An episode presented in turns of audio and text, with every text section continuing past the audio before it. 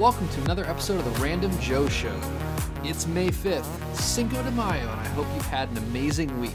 I certainly have, both with our game of the week and with the hype for Destiny 2's new expansion, Warmind. Many of you know Destiny 2 is my favorite game at the moment, and Destiny is my favorite game of all time. So anytime there's new Destiny content, I am all over that. We will talk about all of it, but first, let me introduce the show. This is the Random Joe Show. It's a podcast where I invite you, the listener, to play a random game with me. My assumption would be that if you're like me, you may have a bunch of games sitting around that either you've collected via different uh, Steam sales or free games on Xbox Live or PlayStation Plus, and you may have that huge backlog thinking, I need to get back to those games and play them.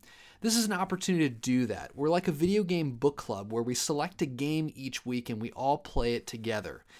You, the listeners, me, the host, we all play it, and then I share my impressions of the game and also relay some of your feedback about it too. Sometimes the games are a little bit more well liked and, and ones that we all play together. Sometimes they're free games on Xbox or PlayStation that month. But either way, that's what we do here at the Random Joe Show. Uh, what you do in sending your thoughts to me is you give them to me on Twitter or on Discord. My Twitter handles are jrmeaden or Random Joe Show will also work. I check that one a little bit less frequently, but uh, you can send it there as well, and I will get it.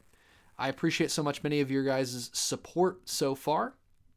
And each show has a section where I talk about the game of the week. I tell what it is, what I liked, what I didn't like, my overall impressions, and then share what other games I've been playing. Cough, Destiny 2, cough, cough.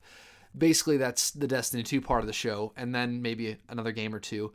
And then uh, from there, we uh, we sign off. Now I'm itching to talk about all the things this week. There are so many awesome things that that I've been able to play, and I'm excited to share with you both the game of the week, which I tremendously enjoyed, and also all my time in Destiny 2. So let's get started. The game of the week this past week was Rayman Legends. What is Rayman Legends? Well, if you haven't played a Rayman game before, it's a zany, colorful 2D platformer made by Ubisoft. It's been going on for a long time, and Legends brings the 2D platforming challenge and variety that you might expect from a game of its genre like Mario. But it was built this particular version, Legends, was built as a Wii U exclusive so, in a desire to utilize the touchpad and invite cooperative play, many levels have had this little green frog thing that the other player, the second player, could control on the touchpad. And in porting that game over, they basically assigned it just to a button, but that's kind of the, the gimmick, if you will. If you think about like Mario games, each of them have kind of a gimmick, whether it's the Wiimote or um, you know the Wii U gamepad or with the Switch, you know, with the different, you know, you can take the controllers apart and you can use somebody hat with the hat, you know. There's always some kind of a gimmick going on. And and with that, you have in this game the gimmick of a touchscreen. Well, there's no touchscreen on the PlayStation, so instead what they've done is they've mapped that to one uh, button on the controller. I think you might be able to play it co-op where somebody presses the button or uses even the uh, the little there's like a touch pad on the uh, middle of the PlayStation controller. I'm not really sure. They use it for some other things. But when it got ported, because Wii U turned out to be such a commercial disaster, it really didn't do anything sales wise, and it was very difficult for a game to get a lot of sales recognition. Uh, they remapped the feature to the one button, as I was talking about, and uh, and that allowed them to kind of send it out to all these different consoles, even though it was intended to be a, a uh, an exclusive for Wii U. Uh, now, Rayman Legends was my first Rayman game. I never played any of the other ones that had been made, and, and I picked it up when it first came out for PlayStation 4 when it was released there because I had very few PS4 games to play. That was in that period of time in that first year after the console came out where half the games that were released were really just old games that were being remastered and put on the console. And when you don't really have that many games for your shiny new console, you buy a lot of stuff that you wouldn't have normally tried. This was 40 bucks and it sounded like a pretty good package. I looked at the the review scores and IGN had given this thing a 9.5 and I thought, "Man, I should give this thing a shot." I remember loving it back then. and I'm excited to tell you about the parts I liked on this playthrough as well. So, what are the things that I liked about this game? Well, first, the soundtrack is really bright, really cheery, really varied, and very fun. The, the audio design in this game is really excellent from just the, the little noises and the, the sound that it takes to pick up stuff to the music and the soundtrack. There's a lot of orchestral stuff, there's a lot of kind of zany, silly things, and it really all fits together really nicely. It is it is really off the wall, kind of weird, uh, but in a, in a kind of endearing kind of way. I found the soundtrack to be really, really brilliant and uh, one of the best parts of the game. It's the first thing I wrote down as I was playing through it because it strikes you from the get go. It's just really good. The one of the other things I appreciate about the game is that the platforming requires a level of precision, but it conveys inherent reward for quick and accurate play. What I mean by that is that one of the mechanics of the game is that if you get hit by anything, you're dead immediately. And that level of precision that's de- that, that is demanded by the game is kind of compensated on, in terms of difficulty by a quick and generous respawn system to put you right back to where you were before and just the the way that they set up things is that they telegraph they either telegraph what you're going to have to do or you learn through experience but because they checkpoint you so quickly beforehand you're able to very easily and quickly make progress now one of the other things that's really awesome is that there are numerous secrets and hidden collectibles throughout the stages that are fun and satisfying to discover and those collectibles and secrets are all tied to your progression through the game and unlocking future levels. So there are these things called lums, which are these little uh, yellow, they look like, I don't even know how to describe them. Everything in this game is so weird. Um, they look like fireflies with crazy faces on them that don't really have any distinguishing features. They're just like yellow circles with wings and goofy faces. Uh, there's like 600 of them on most levels and some you'll get through like these special coins some of them will be trapped in cages and sometimes what they'll do is they'll they'll obscure that object and you'll have to jump up into an area where it looks like the environment covers it but it's actually open they play with perspective a lot as a 2D platformer similar to what Donkey Kong Country uh, does in the I think it's in Returns um, in the the Wii and the and I think it's the Wii game and the Wii U game, and now the one that's on Switch. In that you can kind of move backwards and forwards from the foreground to the background of the of the of the stage, whatever you want to call it.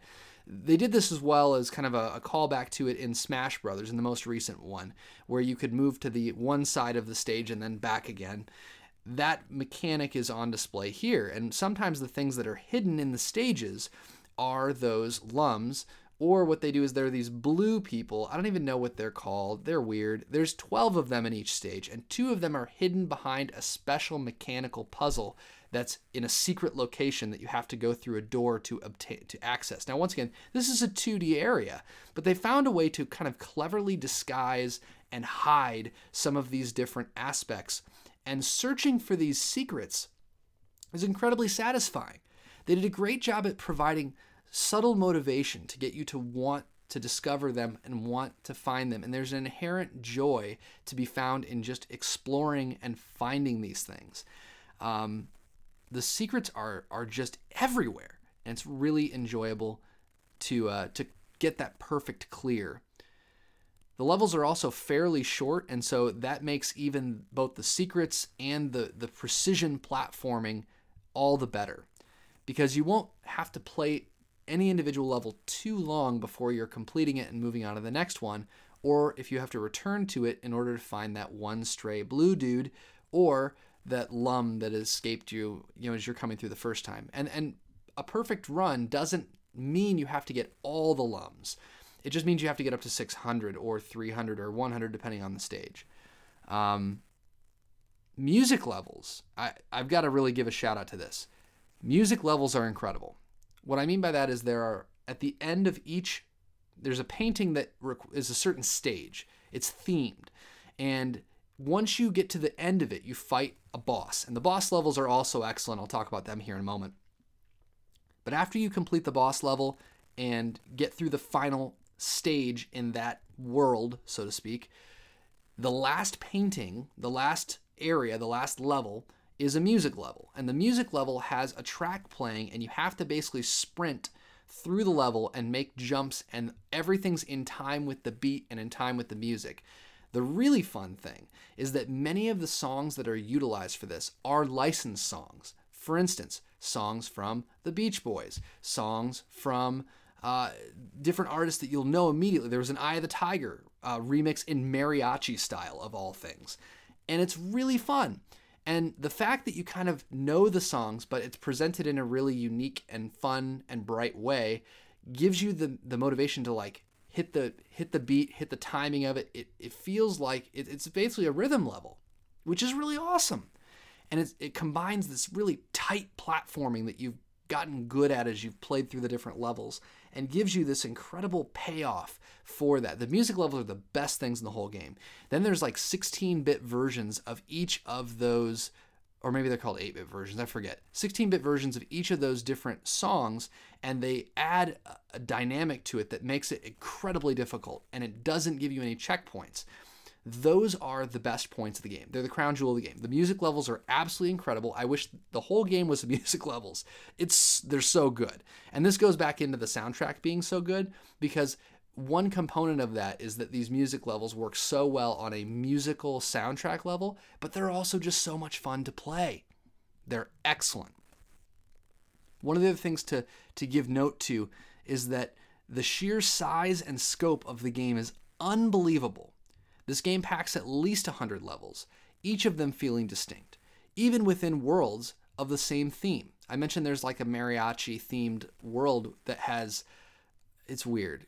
The, whole style of this game is weird. I'm gonna get into that with stuff I dislike. Okay, it's this game is weird, but uh, there's a mariachi level and there's like cake and there's like cake with teeth on it and it's it's just weird. But even within that, there's chicken levels where you're literally a chicken. You have been turned into a chicken magically, and now all the physics are different. There are levels where you have to go through and use that little guy I mentioned before, where you press the button and he moves through, and, and it would be normally mapped to somebody on a touchpad, you know, swiping to remove bits of cake or add a platform or whatever. And each of those different, like the variety of it, makes each level feel distinct. The game has a ton of content. I think there's 700 of those of those blue lums, and I'm not even sure that that counts, or not the blue lums, the blue whatever they're called, and that doesn't even count all the ones that are in Origins, I believe. Origins, which I should mention, the previous game before this is basically included in this game. The farther you go, you get these things called lucky tickets, and the lucky tickets will give you extra lums, extra of those blue dudes, extra of these creature things that give you more lums, and essentially will unlock extra characters. The other thing that the lucky tickets provide is origins levels. So they've basically taken the the whole game of origins and just stuffed it into this one. Now it's funny because I, I played through some of these origins levels. I like them significantly less than legends. I think that Legends is just incredibly well designed, and it is it is they were significantly better than Origins levels in my opinion. That that being said, I've not really played any other Rayman games, so it could be that just Legends was my style. It could be that I played Legends and that's what I'm used to now. I don't know. But I will say that the size of this game is just incredible. And even though I didn't love the Origins levels, the fact that they included a whole nother game on the disc is pretty ridiculous. The variety of mechanics also keeps play surprising and fun, and it forces you to continue to improve and learn as you play. As I mentioned, there's these levels where you have to basically sprint through the whole thing. You're being chased by by certain things, or you're you're chasing after someone else. You have music levels. You have these exploration sections where it, the level's really large, top to bottom, and you can move back and forth and and and find these secret areas. It's really cool. There's a lot of vertical movement in some of these spaces. There's levels where the wind is blowing either from the bottom or from the top or from the side, and that affects your physics and how you move through the environment. Um, there's there's sections where you literally change size into a small little dude, and then you have to you're exploring different areas that you can fit into now. You have boss battles, you have these Mission Impossible lasers, you have light and dark tunnels. There really are a lot of different mechanics that are brought in, and they almost all work very well. The boss battles are hard, epic, and exciting. The the boss battles I faced in this one, you have a I'm trying to remember all the boss battles now. One of them is a big fat dragon. He's really fat, who spews stuff at you, and you have to kind of like take him out using these you know jump pads and whatever else. You have uh, a snake that comes at you because you, you there's underwater levels which are actually good. They're actually good underwater levels. I, I know, crazy. And you're navigating through there and escaping as this you know dragon is chasing you. You have a luchador that you have to fight at one point. There's a frog in metal armor that can fly because he has jet boots. Um, it's really weird. Once again, this game's really weird, but uh, it's pretty good. These boss battles are awesome. Also, there this is like a small thing. This is not really a big deal. There's like a, a little bit of a music that plays like da da da da da da da da da da da and it plays at the end of when you 100% a world. So you get those 600 things and it kind of plays this little music as it, you know, shows and that terrible rendition of me kind of singing that melody is because I, I, I couldn't help but dance every time I got it. It was so satisfying. It's a little nice little touch. It's wonderful. Also, the technical aspect of the UbiArt Engine, the UbiArt Engine, um, makes the 2D cartoony aesthetic look brilliant from time to time the way that the particle effects, the way that they do some of the on screen effects with it being 2D really looks good. And I love the UbiArt engine. There's a couple other UbiArt games I've played, like Child of Light or Valiant Hearts, and they all look really nice. Here's the what I dislike though. And we'll transition. So those are the things I like. There's a lot of things I liked about this game. Here are the things I dislike. This is also not a short list. The art style for me was weird and off-putting. There's like a, a weird like the the characters all look really oddly shaped. They all have goofy looks on their faces. There's literally a dude at the beginning of the game who is looks like he's got like a hookah or something. It's it's his dream pipe. I don't even know. It's weird. There's some weird stuff, okay? And when you when you look at what's happening in the game, like you almost have to just kind of like divorce yourself from all of the goofy character designs. At least I do. Maybe you like it. Maybe you enjoy the art style. E- even when uh, there were some videos that were detailing the PlayStation Plus uh, free games this month, which this is one of them, and uh, we're literally saying, "Don't let the art style put you off. This is a good game." I would tend to agree with that ass- that assessment. Uh, I, I don't like the art style in Rayman. I think it's weird. I think it's goofy, like not in a good way. I, I the creatures are weird and creepy. It's just they're weird. The names of the character models, the, the, even the heroes, like they feel different. There's a dude who looks like a giant frog that's got like a super long torso. He's got a weird look. It's just weird. They're just weird. Now, other things I didn't like there are not nearly enough music levels in this game. This is something Black Dragon also said when we were chatting about it in our in our Discord. Uh, the music levels are tremendous. There are not nearly enough music levels in this game. There's just not. There could have been 30 though, and I would have probably said that too. Um, so that's, I mean, it's kind of a a positive because I liked them so thoroughly. But man, those music levels. There should. I wish there were like 15, 20 more of them. They were great.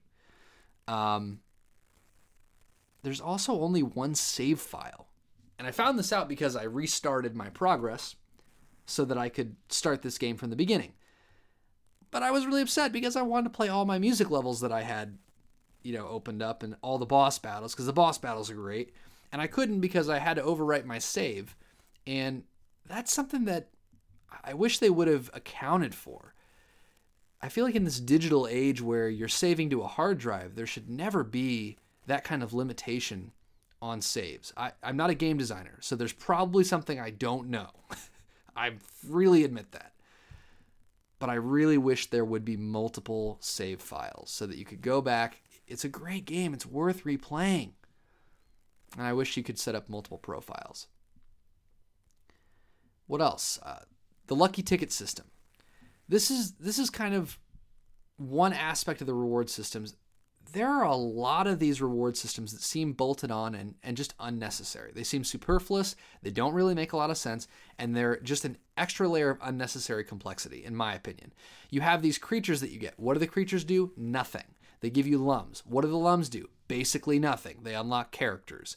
These creatures then pop up, and you have this if you go into the, the pause screen, you have your tickets that you have to scratch open. And you have to do them all individually to find out what bonus that you get.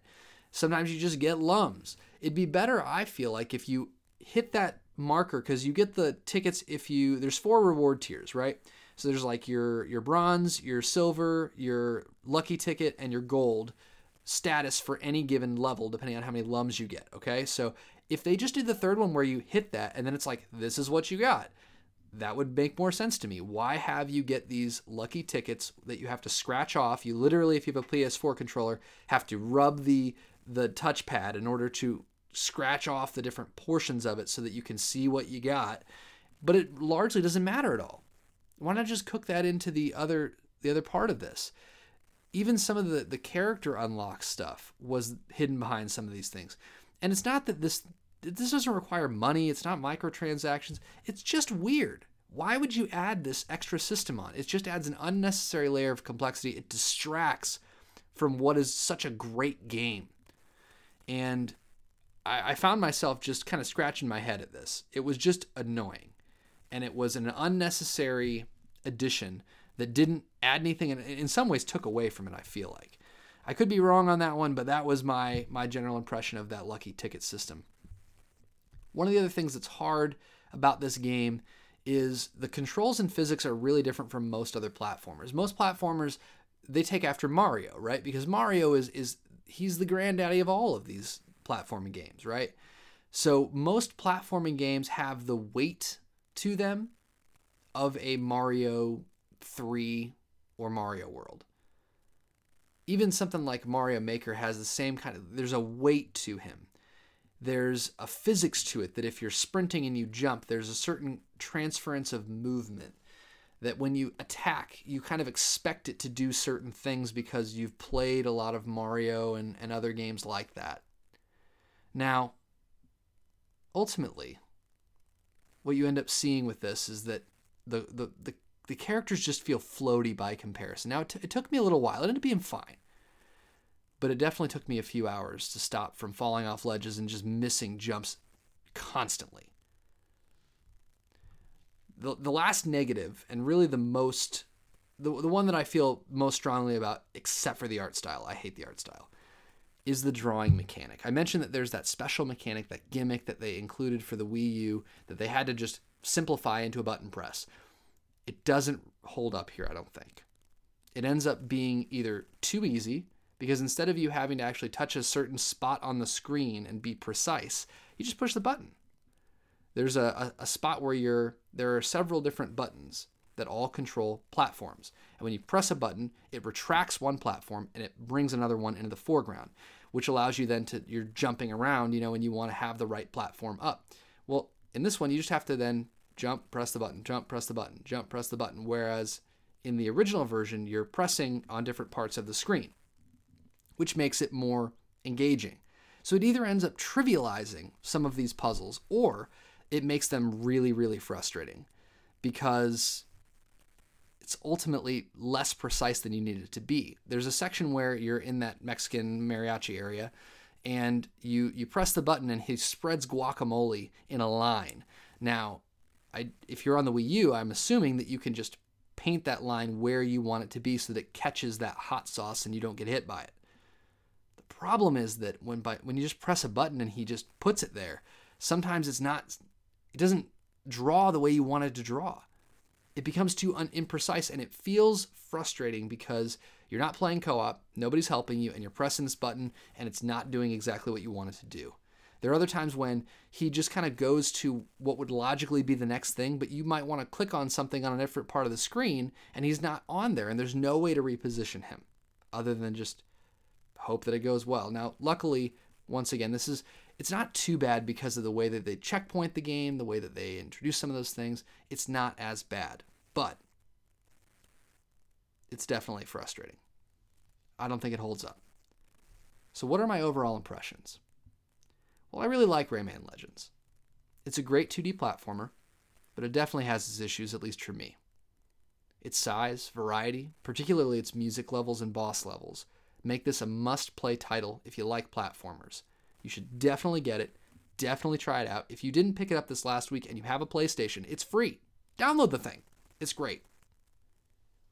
The soundtrack is also fantastic, especially as it relates to the music levels and how it sets the tone for the game. However, its art style, its learning curve from a control perspective, its unnecessary reward system layers, and its hit and miss unique mechanic hold it back from being a classic for me. My hope is that I'd be able to play a game like Rayman Legends that does many of the things that Rayman does so well, but without having that mechanic, without having some of those different things that I think that they will shed when they come out with the next big release. I'm not sure they will though. I, they've been doing some mobile games. The mobile games are all phenomenal as well. But I'd love to see them come back with another Legends esque game. Ultimately, though, even those negatives, although they don't make it really exceptional, they don't diminish the joy that I experienced from this very fun game. I, I like this game. And it's one that I, I, remember fondly. It was it came out at a good time for me to play and really invest in. I think I beat all the levels. I got all the I got almost all of the the blue dudes. I got almost all the lums. So I really invested in this. I enjoyed it tremendously. So that's Rayman Legends. That was our game of the week. What did you think about it? Um, Black Dragon had similar thoughts to me. He really thought it was a great game. And uh, I'm not sure what other Rayman games he might have played, but he really enjoyed it and said some of the same things about the music levels and the boss levels really being the star of the show, and those really kind of being the, the things that he remembers most from the game because they were so unique and well executed. That brings us to our What Else We've Been Playing, aka the Destiny part of the show. So, Destiny 2, Warmind is coming. This week, I spent a lot of time getting hyped for Warmind. There's a ton of news coming out. Bungie basically put out a video or a comic or something like every single day. And I'll tell you, every every time I play Destiny, I, I, think about one of the things that they're adding to the game because I'm interacting with the game and thinking, man, if I could just do this, that'd be so cool. It almost feels like there's two expansions releasing. There's the quality of life updates that come with season three, and there's the expansion stuff that is coming with the actual paid expansion. The quality of life updates we're getting exotic sandbox changes. They're making a lot of these exotics great. Instead of taking Vigilance Wing, which right now is an outlier, it's crushing people. Stuff like the Colony, stuff like Legend of Acrius, which are really just destroying people in the Crucible. And instead of taking those and bringing them back down, they're leaving those where they are and they're bringing other exotics up to their level so that you really have to debate and think about what kind of play style you want to have as defined by your exotic. This was one of my favorite things about D1 in that your exotic did in many ways define your play style. And and I like that they're returning to that kind of vision for exotics and really seeking to make them very good. So these exotic sandbox changes are going to mean that there's going to be so many exotics that are going to be worth using and trying out. Additionally, there's going to be exotic catalysts, exotic masterworks that are coming. And this is the feature that I'm most excited about, more than anything else, which is crazy because there's like a whole expansion coming. I'm most excited about the exotic catalysts that are coming. These are essentially upgrades to your exotics that will allow them to both generate orbs on multi kills as well as gain a significant stat bonus or a, a special perk but in order to unlock the catalyst, you must first find the catalyst from doing specific uh, tasks, and many of them are going to be RNG based and very rare drops, which will give you a reason to grind away at those things. I, I love the forge weapons. In Curse of Osiris, there were several weapons that required you to go and do activities. And as you do completed activities, you would get drops that would be materials that you could then turn into a vendor and you could then turn those into a gun and I really enjoyed those. They were very grindy. A lot of people did not enjoy them. I did them on both PlayStation and on Xbox, and I still love them. Because every time I logged in, they gave me something to work towards. They gave me something to pursue. They gave me something to chase after. They gave me something to try. And, uh, and I really appreciated those things. Catalysts seem like they're doing the same thing, but it's for your exotics. I'm also excited to see once you obtain the, the catalyst, how they're going to force you to use the weapon in activities that make sense to upgrade that weapon and make it even better. The first thing I want to do is upgrade all of my exotics into these catalyst forms, and it seems like that's going to push those exotics even farther into that position of making yourself a niche playstyle that's worthwhile. I'm very excited about those changes. They're also increasing vault space by 100, so you can hold 100 more things, which will put the Destiny 2 vault significantly more space at, at a place of significantly more space than the Destiny 1 vault ever was. Very excited about that. More opportunities to hoard and foster that hoarding problem. Also, vendor ranks. Now they haven't come, they haven't shared exactly how this is going to work with stuff like the Vanguard, potentially the factions, but there is going to be vendor progression that is going to impact certain items that you could get by upgrading a faction a certain amount. Additionally, it's going to take the form of crucible ranks in the crucible. Both glory and and uh, what is it? Glory and valor are the two different systems. One is a prestiging experience-based system, and the other is a win-based, uh, performance-based system that goes up or down depending on if you win or lose. And I'm very excited to try those out. I'm very excited to play with those new crucible ranks and I'm sure that being the scrub that I am, I will not have a very high glory rank, which is the one that goes up and down because I will lose a lot. But I will have, hopefully, a very, very high number of resets and prestiges in the other. Additionally, we're getting new maps. We are getting private matches, which very excited to try out private matches. I always love playing. Uh, the first thing I'm going to play is Rumble with a bunch of people. I love that.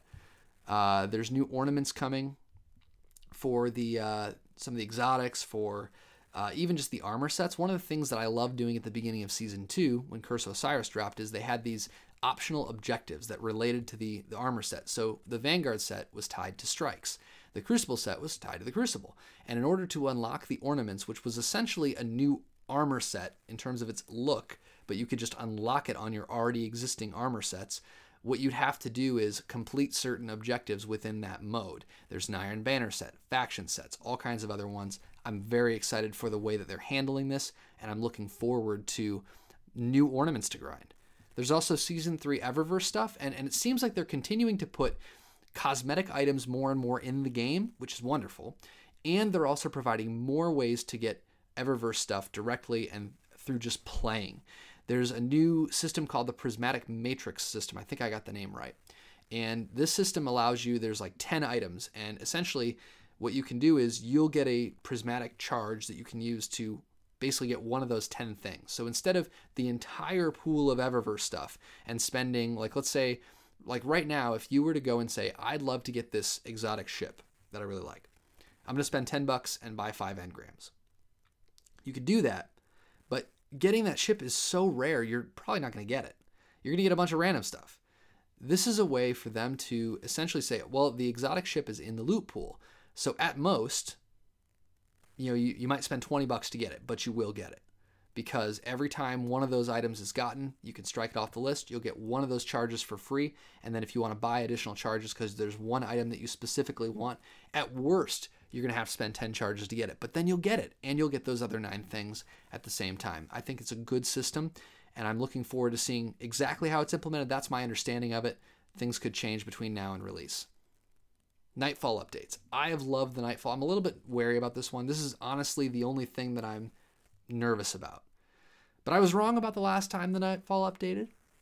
I'm happy to be wrong again. Very excited about the fact, though, that they're continuing to upgrade and, and update these systems. Heroic strike uh, strikes are getting modifiers. Also, kind of cool on this one. I like the idea of just running whatever you want, but it might be fun to have these modifiers. Now, that's all the stuff that we're getting as quality of life. None of that stuff's paid for. You don't have to pay for any more of that. I think that all of these updates coming in, even if all of that was all we were getting, I, that'd be worth the, the asking price of the expansion for me. But in addition to that, they're giving us a new patrol space, a new campaign. They're giving us two, or if you're on PlayStation, three strikes. They're giving us the excavation protocol or escalation protocol. I always call it the wrong thing. Uh, I even wrote the wrong thing in my notes. The the escalation protocol event is looks like it's going to be really good. It's a new end game event where it's kind of like a horde mode mixed with if you've played in D1, the prison or the uh, Archon's Forge and or the uh, the Court of Oryx, which I really liked both of those. So this is really cool. It's bosses and waves of enemies. And as you go through, there's some really great weapons that you can obtain from it. Additionally, there's going to be a new raid lair, new exotics to collect, new quests to do, new collectibles to get, new level cap, new power cap. I'm so excited to play this.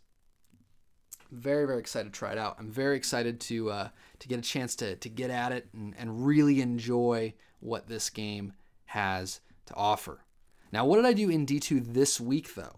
Well, first I played a lot of Iron Banner. Well, I played a little bit of Iron Banner. I played a lot of Nightfalls. Um, I got my second set of ornaments just in time on PlayStation. So I now have both full sets of Iron Banner ornaments, one on Xbox, one on PlayStation. Additionally, I got the Nightfall Auto. There was a special drop from the Nightfall Strike this week. I got it on Xbox after eight runs, but I'm still trying to get it on PlayStation. It's very good. I tried it out on Xbox and I like it a lot. It's got Rampage, and it's the style of auto rifle I like. The sound of it's cool, the look of it's cool. I really like this thing. So I'm trying to get it on PlayStation. Still haven't gotten it after about 30 runs. So hopefully I will get it soon. Now, next week, there's there's no way I'm playing another game than Destiny 2. So we're just gonna do it this way. The game of the week next week is gonna be Destiny 2 Warmind. If you want to play it with us, awesome. We'll return back to a normal kind of game like we've been doing. We're going to be doing Into the Breach in two weeks. But but this week coming up is going to be Warmind. And and ultimately we're going to discuss it, we'll talk about it, we'll go through it. And one of the things I want to do on the show is if I can get the time, midweek I'd like to do some impressions. I'd like to read through some patch notes. So those of you who are really into Destiny 2, I want that to be a resource for you. We'll do an all Destiny show. And then uh, we'll come back to a normal episode format here, doing what we normally do here. But that's what we're planning on doing. So there's there's just no way I'm going to play enough of anything else to have an opinion on it other than Destiny 2. So we're going to do that. Destiny 2 Warmind is the game of the week next week. We're going to play Warmind. It's going to be fantastic. We're going to have a lot of fun. Also, other game I played this week was Slay the Spire. I spent a lot of time with Slay the Spire. If you're unfamiliar with Slay the Spire, it's a wonderful indie game. It is a dungeon crawler in which you choose which path you're going to tread through the dungeon. And each path is kind of laid out on a, if you think about like a little path, like a little dotted line moving through like a treasure map. And there are many different paths that intersect and cross over one another. And you're moving, all of those paths eventually end up at, at a boss. There's three tiers of the dungeon, each guarded by the boss of that specific tier. And the the layouts are all randomly generated. And so every time you play it's something different. And each one of those little dotted lines, it runs through varying encounters or it runs through certain elite enemies or regular enemies and and it's a deck building game similar to a game like Dominion if you've played that. That's one of my favorite games. Uh, where you basically start out with a standard deck of cards and then as you go through the game, you add cards to your deck that then you use in the next one. After you play through all the cards that you've that are in your deck, you then will keep, continue to draw through and reshuffle what you had before. So this is a deck building game in which you move through, and instead of you kind of control using your cards for monsters or whatever, you are a character. So you could be the Ironclad, which is this warrior type. Uh, you could be the Silent, which is this poisoning assassin type or the new character, the Derelict, which is this automaton that has become sentient, and I don't exactly understand, but it's pretty crazy. He summons magical orbs because he can do that. What you do, though, is as the game moves on, you'll get new cards, you'll get new abilities, you'll get new passives from defeating enemies and moving through the dungeon. If your HP goes down to zero, you lose. You go back to the beginning. I find that to be a, a fairly cool mechanic. It makes it more of a roguelike because you'll unlock other cards you can utilize. And as you get towards the end game, there's a daily climb, which adds crazy modifiers. And then there's also the ascension model, where it makes certain parts of the game more difficult as you climb the ascension ladder. So the first tier might be regular enemies are more difficult to kill. Second tier might be elites appear more often. The third might be don't you don't heal when you uh, make it through a boss at the end of a, a, a tier of the dungeon. If you make it through all 50 you know layers then you can unlock the next ascension tier. So it's it's a really good system. They've got a lot going in that game. It's really fun. I played the third character. I played a lot of the dailies this week. There was one particularly awesome moment where i was down to one hit point. I even had curses in my deck because i was playing it was one of the dailies and there was crazy stuff and the curse basically was going to do damage to me and bypass my shields but i grabbed a card from one of my random card pools that would allow me to reshuffle my deck and redraw my hand just in case I ran into a jam with those curses. And I did. And so I totally played it, reshuffled, and survived and won with one hit point left. It was really exhilarating. There was also a day that I did the daily and I had a 1200 point daily, which was is evidently really good because they give you score based on different things you do and how difficult you make it for yourself and how fast you make it through those kinds of things and uh, I had a hundred cards in my deck because it was a it was a day where if you pick up a card, you get two you get two more of them with it, and you can't get rid of any cards out of your deck in that particular run. It was great. So I did three dailies total this week, uh, including the one today. Was um, there was a, a, a derelict one where the main modifier was shiny, which is instead of starting with a bunch of common cards, you start with one of each of all the rare cards which is both a blessing and a curse because these are the cards that really you can leverage to make your deck great. But the problem is that all of them are so specified and they all relate to the varying strategies that that character can utilize that essentially you're kind of stuck if you don't end up picking up those basic cards because those cards need the basic cards to really be exceptional. And so you kind of have to steer your deck. And I'm still learning that third character. It, He's very hard to use, I feel, but very powerful if you can leverage his skills. But I'm really loving this game. I can't wait to see what they add next. I've heard they're doing more characters, they're going to be coming out of beta, they've got more features coming. It's great. If you have not tried out Slay the Spire and it sounds interesting to you, a deck building, roguelike, dungeon crawling, turn based strategy game, check it out. It's worth it. It's like 15 bucks. Definitely worthwhile. Well, that's all I played this past week. I don't think I played any other games. It was just those. Lots of Slay the Spire, lots of Destiny 2, and a fair bit of Rayman Legends. I did beat the first four worlds on Rayman Legends, cleared all the stages, and got. I think I was in the. I think I had like 250 of those 700 blue dudes. So I collected most of the the collectibles as I went. Um, that's what I did. That's what I played. I hope you had a great week playing video games yourself. I hope that you got a chance to play Rayman. If you didn't, I hope you do this week. I hope you'll also play our game with us next week, Destiny 2 Warmind. I hope you'll play that. Let me know what you think. There'll be another show coming out Saturday as I explain to you uh, what I have enjoyed about Warmind and what I think about it. We'll go a little bit deeper into Destiny than we normally do, and it'll be awesome. If you've been enjoying what you've been hearing, please reach out to me on Twitter. My Twitter handle is jrmeaden, uh, or you can do the Random Joe Show all one word. That's another spot where you can get to me. I, I don't get to that as often, but definitely hit me up there. Uh, thanks to Dreadnought and BitDead for the shoutouts this last week. Really appreciate it. And all of those who, there were many others that liked my posts or that shared it with their friends and retweeted it. I think Holden Court and Arrow Knight did, and many other guys. If I forgot you, I'm sorry. but really, the support has been wonderful. I really, really appreciate it. And uh, I hope you're going to play Warmind with me. I hope that you'll chat with me about how you're enjoying it. And uh, once again, that, that is the game of the week next week. And then after that is going to be Into the Breach. I'm really excited to play this. It's by the developer who created FTL, which is a, a roguelike uh, space game. This one, Into the Breach, and from what I understand, is it's a turn-based strategy game on a grid, similar to something like Advance Wars, but on a smaller scale, with a more chess-like approach to it. And you control mechs, and you're trying to get aliens out of the world so they don't destroy everything. It sounds great. I've heard only good things about it. It got a 9 on IGN. I want to try it out and play more of it. So, thank you so much for listening. Thanks for being a part of this show.